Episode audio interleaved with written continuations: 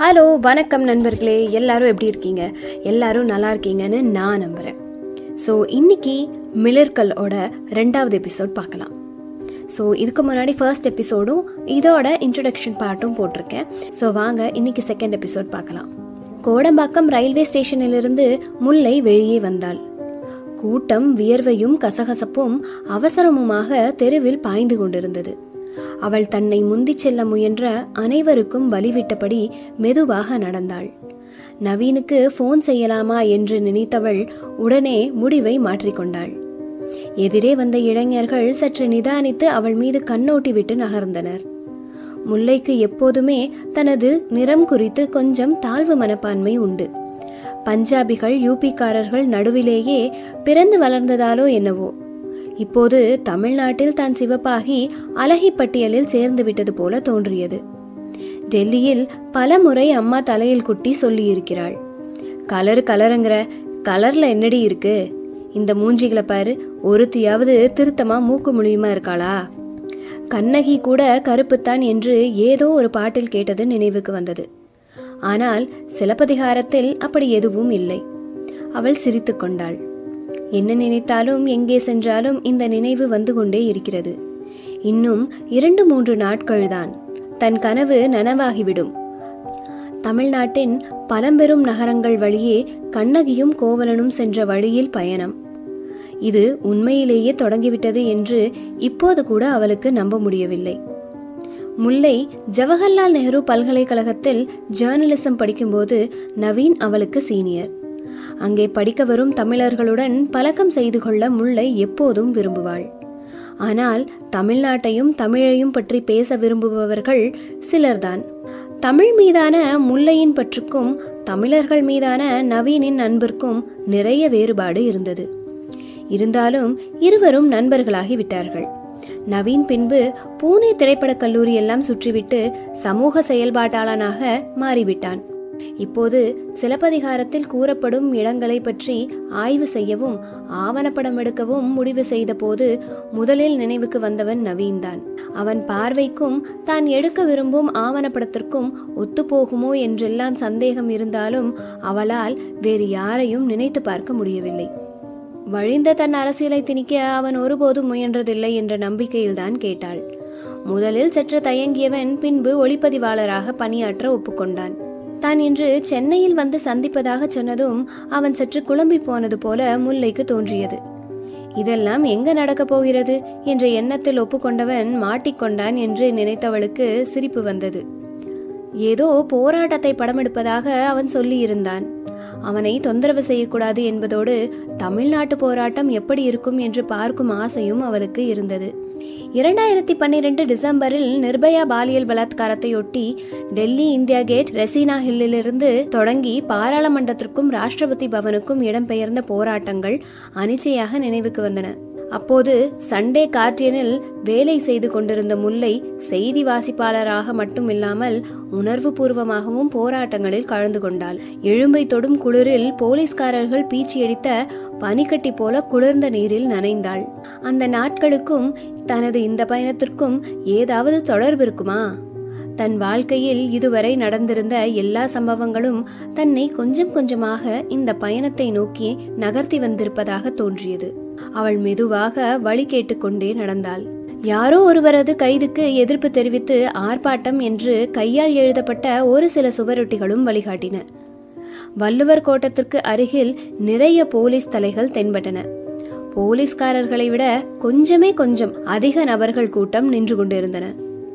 பொழுது சாய்ந்து விட்டாலும் வெக்க இன்னும் மீதி இருந்தது கூட்டத்திற்கு முன்பு ஒருவர் வியர்த்து வழிய ஆவேசமாக பேசிக் கொண்டிருந்தார் முல்லை ஏமாற்றமடைந்தாள். இவ்வளவு சிறிய கூட்டத்தில் முடியும் நேரத்தில் தனியாக போய் கலந்து கொண்டு எல்லோருடைய கவனத்தையும் கவர அவள் விரும்பவில்லை. ஒரு இருபது அடி தொலைவில் சுவரில் சாய்ந்து நின்று கொண்டாள். கருப்பு சட்டையும் நீல நிற ஜீன்ஸும் அணிந்திருந்த ஒரு உயரமான இளைஞன் கூட்டத்தை சுற்றி சுற்றி வந்து படம் எடுத்துக் கொண்டிருந்தான். சற்றே சுருண்ட தலைமுடி கலைந்திருந்தது. நவீனின் முகத்தில் எப்போதும் ஒரு தீவிரம் தெரியும். இந்த எதிர் வெயிலில் அது அதிகமாகி அவன் முகத்தை சுழித்துக் கொண்டிருப்பது போல தோன்றியது. இருக்காதா பின்ன ஊர்க்கவலையெல்லாம் இவனுக்கு தானே என்று நினைத்து முருவழித்து கொண்டாள். முல்லையை திரும்பி பார்த்த அந்த இளைஞன் கூச்சமே படாமல் கூட்டத்தை விட்டு விலகி அவளை நோக்கி வந்தான். என்ன இப்படி வந்துட்ட? கூட்டத்தை முடிச்சிட்டு வா நான் காத்துட்டு இருக்கேன் ஏதாவது நினைக்க போறாங்க என்றால் கொஞ்சம் சங்கடத்துடன். நவீன் சிரித்தான். கூட்டத்திற்கு போலீஸ் கொடுத்த டைம் எப்பவோ முடிஞ்சு போச்சு. தோழரையும் மைக்கையும் பிரிக்குமான போராட்டம் தான் இப்போ நடந்துட்டு இருக்கு அப்புறம் நாங்க எல்லாம் ரெண்டு நாளா ஒன்னா தானே இருக்கோம். முல்லை பொங்கி வந்த சிரிப்பை அடக்கி கொண்டு அப்ப போலாமா? என்றாள். போயிட்டே இருக்கும். என்ற நவீன் கூட்டத்தில் யாரையோ பார்த்து கையசைத்து விட்டு நடக்கத் தொடங்கினான். அவள் கூந்தல் கழுத்தில் படாமல் இருப்பதற்காக தூக்கி கட்டி இருப்பதை பார்த்து சென்னையில வெயில் அதிகமா? என்றான். சென்னை என்ன எனக்கு புது ஊரா? என்றவள் சற்று யோசித்துவிட்டு வருஷம் முழுக்க இப்படியே இருக்கிறதா கொஞ்சம் கஷ்டமா இருக்கு என்றாள். இருவரும் மெதுவாக நடந்து ஒரு ஐஸ்கிரீம் பார்லருக்குள் நுழைந்தார்கள். வெளியிலிருந்த வெக்கையும் பிசுபிசுப்புக்கும் உள்ளிருந்த ஏசி சொர்க்கம் போல தோன்றியது.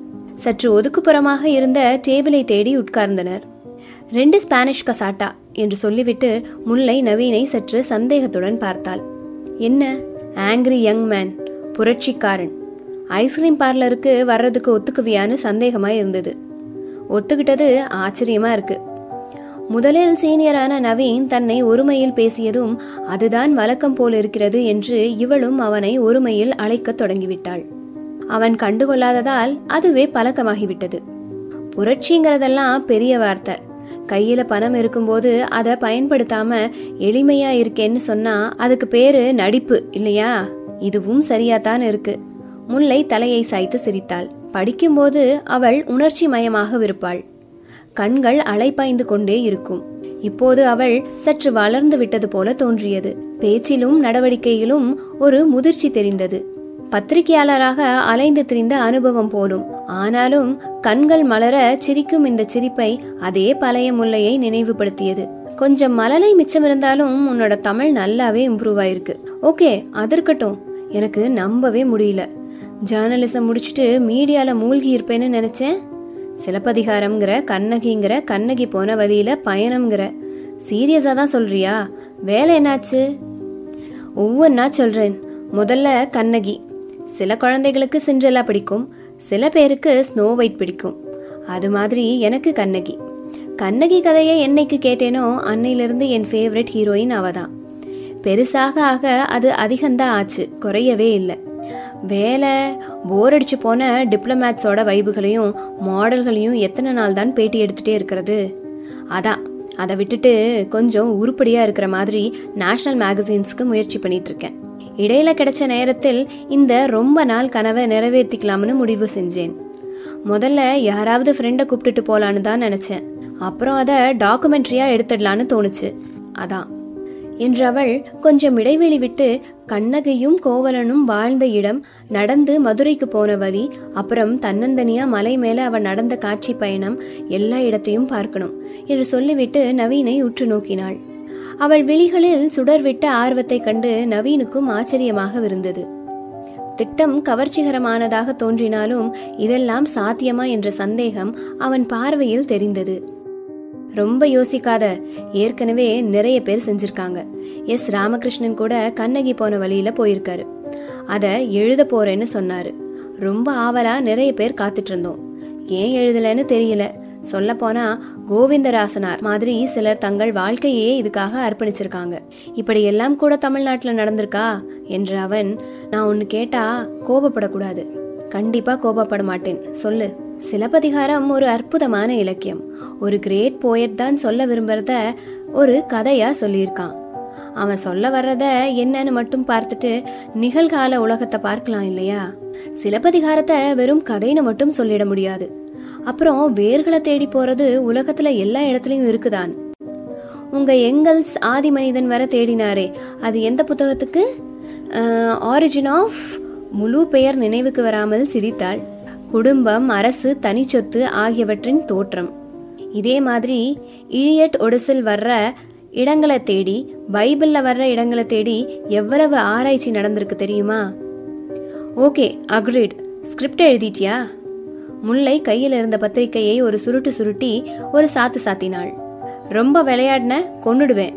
டாக்குமெண்ட்ரிக்கு முதல்லயே எதுக்குடா ஸ்கிரிப்ட் ஏய் இல்லை இல்லை விடு. பிளான் என்னங்கிறது தான் கொஞ்சம் தப்பாக கேட்டுட்டேன். சாந்தோம் அத்தை வீட்டுக்கு வா பேசலாம். அங்கயா? உங்க கம்ப்யூட்டர்கார அத்தை பையன்களை பார்த்தாலே எனக்கு அலர்ஜியாச்சே. எல்லோரும் அமெரிக்கா போயிட்டாங்க. தைரியமா வாப்பா. முல்லை கைப்பையை தோளில் போட்டுக்கொண்டாள் சுரேஷ் சபாபதி வருவான்ல? கண்டிப்பா. அவன் இல்லாம டாக்குமெண்ட்ரி எப்படி சாத்தியம்? முல்லையின் அத்தை வீடு சாந்தோமில் ஒரு அடுக்குமாடி கட்டடத்தில் இருந்தது. முல்லை பால்கனியில் உட்கார்ந்து லேப்டாப்பில் எதையோ பார்த்து கொண்டிருந்தாள். இடையிடையே அவள் கண்கள் கதவையும் ஒரு பார்வை பார்த்து கொண்டிருந்தன. நவீன் கட்டாயம் வருவதாக சொல்லியிருந்தும் புது விஷயங்களை அவனால் புறக்கணிக்க முடியாது என்பது தெரிந்திருந்தும் அவள் சற்று பதட்டத்துடனேயே இருந்தாள். காலிங் பெல் அடித்தது. நீலவாக்கிலான டென்லப் பில்லோ போலிருந்த அத்தை கதவை திறக்க அடிமேல் அடி வைத்து நடந்து வருவதை பார்த்து பொறுமை இழந்து துள்ளி எழுந்து கதவை திறந்தாள். எதிர்பார்த்தபடியே நவீனும் சுரேஷும் தான். அத்தை வந்து சோஃபாவில் உட்கார்ந்து கொண்டாள். அத்தை மத்தவங்கெல்லாம் எப்போ வருவாங்க? என்று கேட்டாள். நவீன் குழப்பத்துடன் முல்லையை பார்த்தான். அவள் சிரித்துக்கொண்டே அத்தைக்கு தெரியாமல் கண்ணடித்தாள்.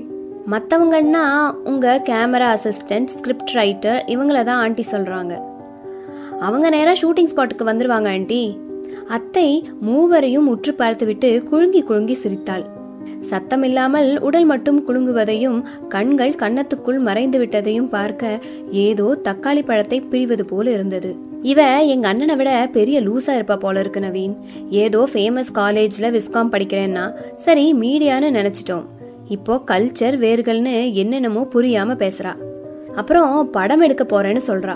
ஏதோ நல்ல படம் பீஸா மாதிரி எடுப்பான்னு பார்த்தா கண்ணகி கோவலன் போன வழிங்கிறா. ஒண்ணுமே புரியல. நீங்கள் தான் இவளை உசுப்பேத்தி விடுறதா? நவீன் அவசரமாக மறுத்தான். இல்ல ஆன்டி இவ தான் எங்களை எல்லாம் கடத்திட்டு போறா. இவ ரைட்டரும் இல்ல டைரக்டரும் இல்ல தமிழ் பேராசிரியராக வேண்டியவ. ஆனாதான் பரவாயில்லையே ப்ரொஃபசருக்கு என்ன சம்பளம் இப்ப? சரி உங்க அம்மா ரிட்டையர் ஆயிட்டாங்களா டீச்சர் தானே? அம்மா இன்னும் ஆகல ஆன்டி அப்பா தான் ரிட்டையர்ட் ஆயிட்டாரு. அக்காவும் அங்கிலும் சென்னையில தான் இருக்காங்க ஒரு பையன்.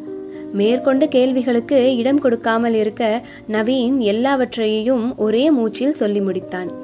அத்தையை டிவி பார்க்க விட்டுவிட்டு முல்லை இருவரையும் பால்கனிக்கு அழைத்துச் சென்றாள். தொட்டிகளில் வைக்கப்பட்டிருந்த குரோட்டன்களும் சிவப்பு பூக்கள் பூத்திருந்த கள்ளிகளும் ஈரவாடையுடன் பச்சை பசேல் என்று இருந்தன. ஒரு டீப்பாயும் இரண்டு பிரம்பு நாற்காலிகளும் போடப்பட்டிருந்தது.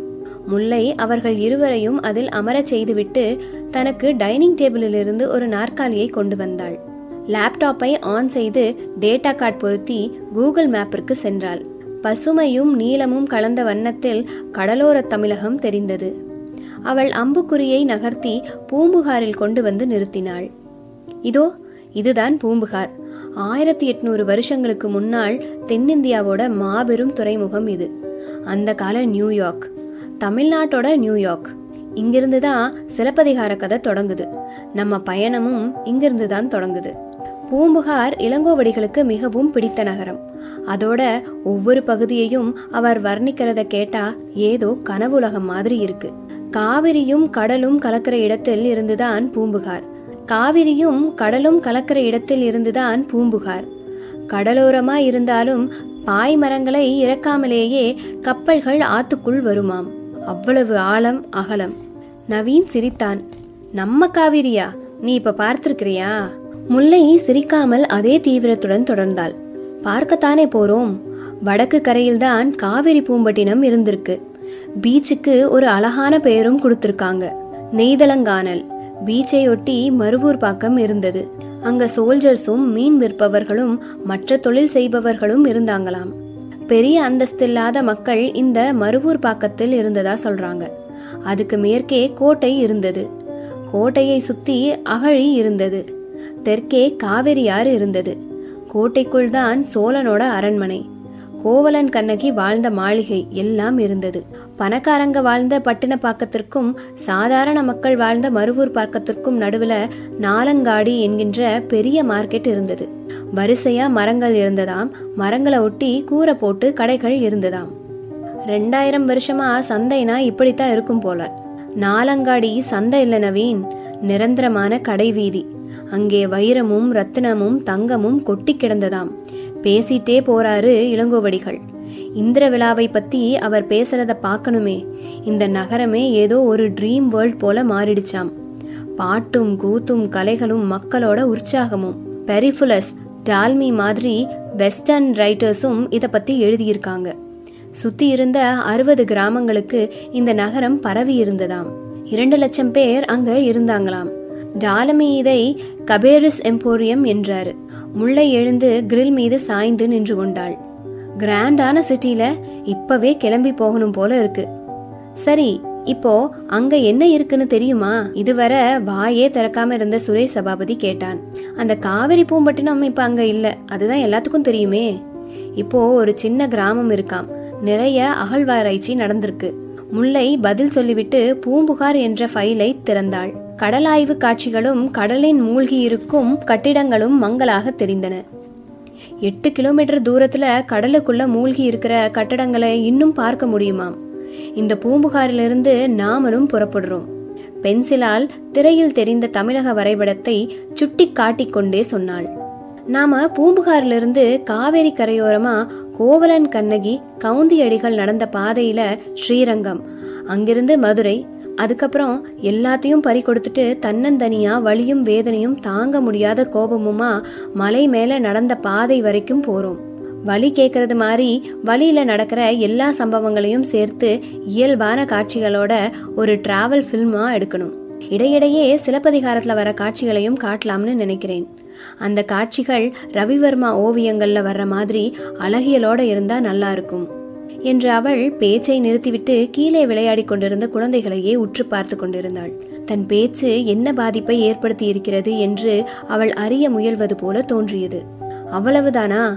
நவீன் தூண்டினான். பின்ன பணமும் சூழ்நிலையும் இடம் கொடுத்தா கண்ணகி வழிபாடு பரவின கொடுங்கலூருக்கும் இலங்கையில மட்டக்களப்புக்கும் வன்னிக்கும் போறோம். இலங்கைக்கா?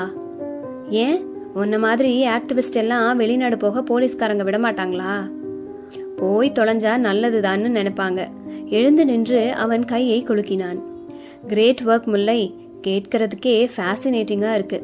கிளம்புறோம். பூம்புகாருக்கு போய் செதுக்கு பூதம் அங்கு இருக்கா? சென்னைக்கு வருமான்னு கேட்கணும் போல இருக்கு. சுரேஷ் சபாபதி சற்று தயங்கி நின்றான். பேசிக் கொண்டிருந்த நேரம் முழுவதும் அவன் தன்னை உற்று பார்ப்பதையும் பின்பு தயங்கி கண்களை திருப்பிக் கொள்வதையும் முல்லை கவனித்துத்தான் இருந்தாள். சென்னை பயன்களுக்கு கூச்சம் அதிகம் என்று அவளுக்கு இங்கே வரும்போதெல்லாம் தோன்றும். சினிமாவில் இருப்பவர்கள் கூட கூச்சப்படுவது அவளுக்கு ஆச்சரியமாக இருந்தது. நல்ல பையன் என்று நினைத்திருந்தாள். இடையில் தேநீர் கொண்டு வர போன போது டிவி ஸ்டாண்ட் கண்ணாடியில் தன்னை ஒரு முறை பார்த்து கொண்டாள். கட்டம் போட்ட சட்டை ஜீன்ஸில் சற்றே ஒடிசலாக தெரிந்த அவள் உருவம் திருப்தி அளிக்கும்படிதான் இருந்தது. ம் அவனை கேள்விக்குறியுடன் பார்த்தாள். ஒரு ஷார்ட் ஃபில்ம் இருக்கு ஹீரோயின் கேரக்டர் பண்றீங்களா? நவீன் குபுக்கென்று சிரித்துவிட்டு அப்பால் நகர்ந்தான். முல்லை இதை எதிர்பார்க்கவில்லை. நவீனிடம் பேசாமல் உடனடியாக வெட்டிவிடவும் விரும்பவில்லை. இதை முடிச்சிட்டு அப்புறமா யோசிக்கலாமா? என்றாள். ஸோ ஃப்ரெண்ட்ஸ் இதோட மிளர்களோட ரெண்டாவது எபிசோட் முடிவுக்கு வருது. ஸோ இது உங்களுக்கு பிடிக்கும்னு நான் நம்புறேன். கண்டிப்பாக இதை உங்கள் ஃப்ரெண்ட்ஸோடையும் ஷேர் பண்ணுங்க. இந்த மாதிரி தமிழ்நாட்டோட சீக்ரெட்ஸ்னு நிறைய விஷயங்கள் பார்க்கலாம். ஸோ நெக்ஸ்ட் எபிசோட்ல உங்கள் எல்லாத்தையும் சந்திக்கிறேன். அது வரைக்கும் tata bye bye and take care from Pavithra. நன்றி வணக்கம்.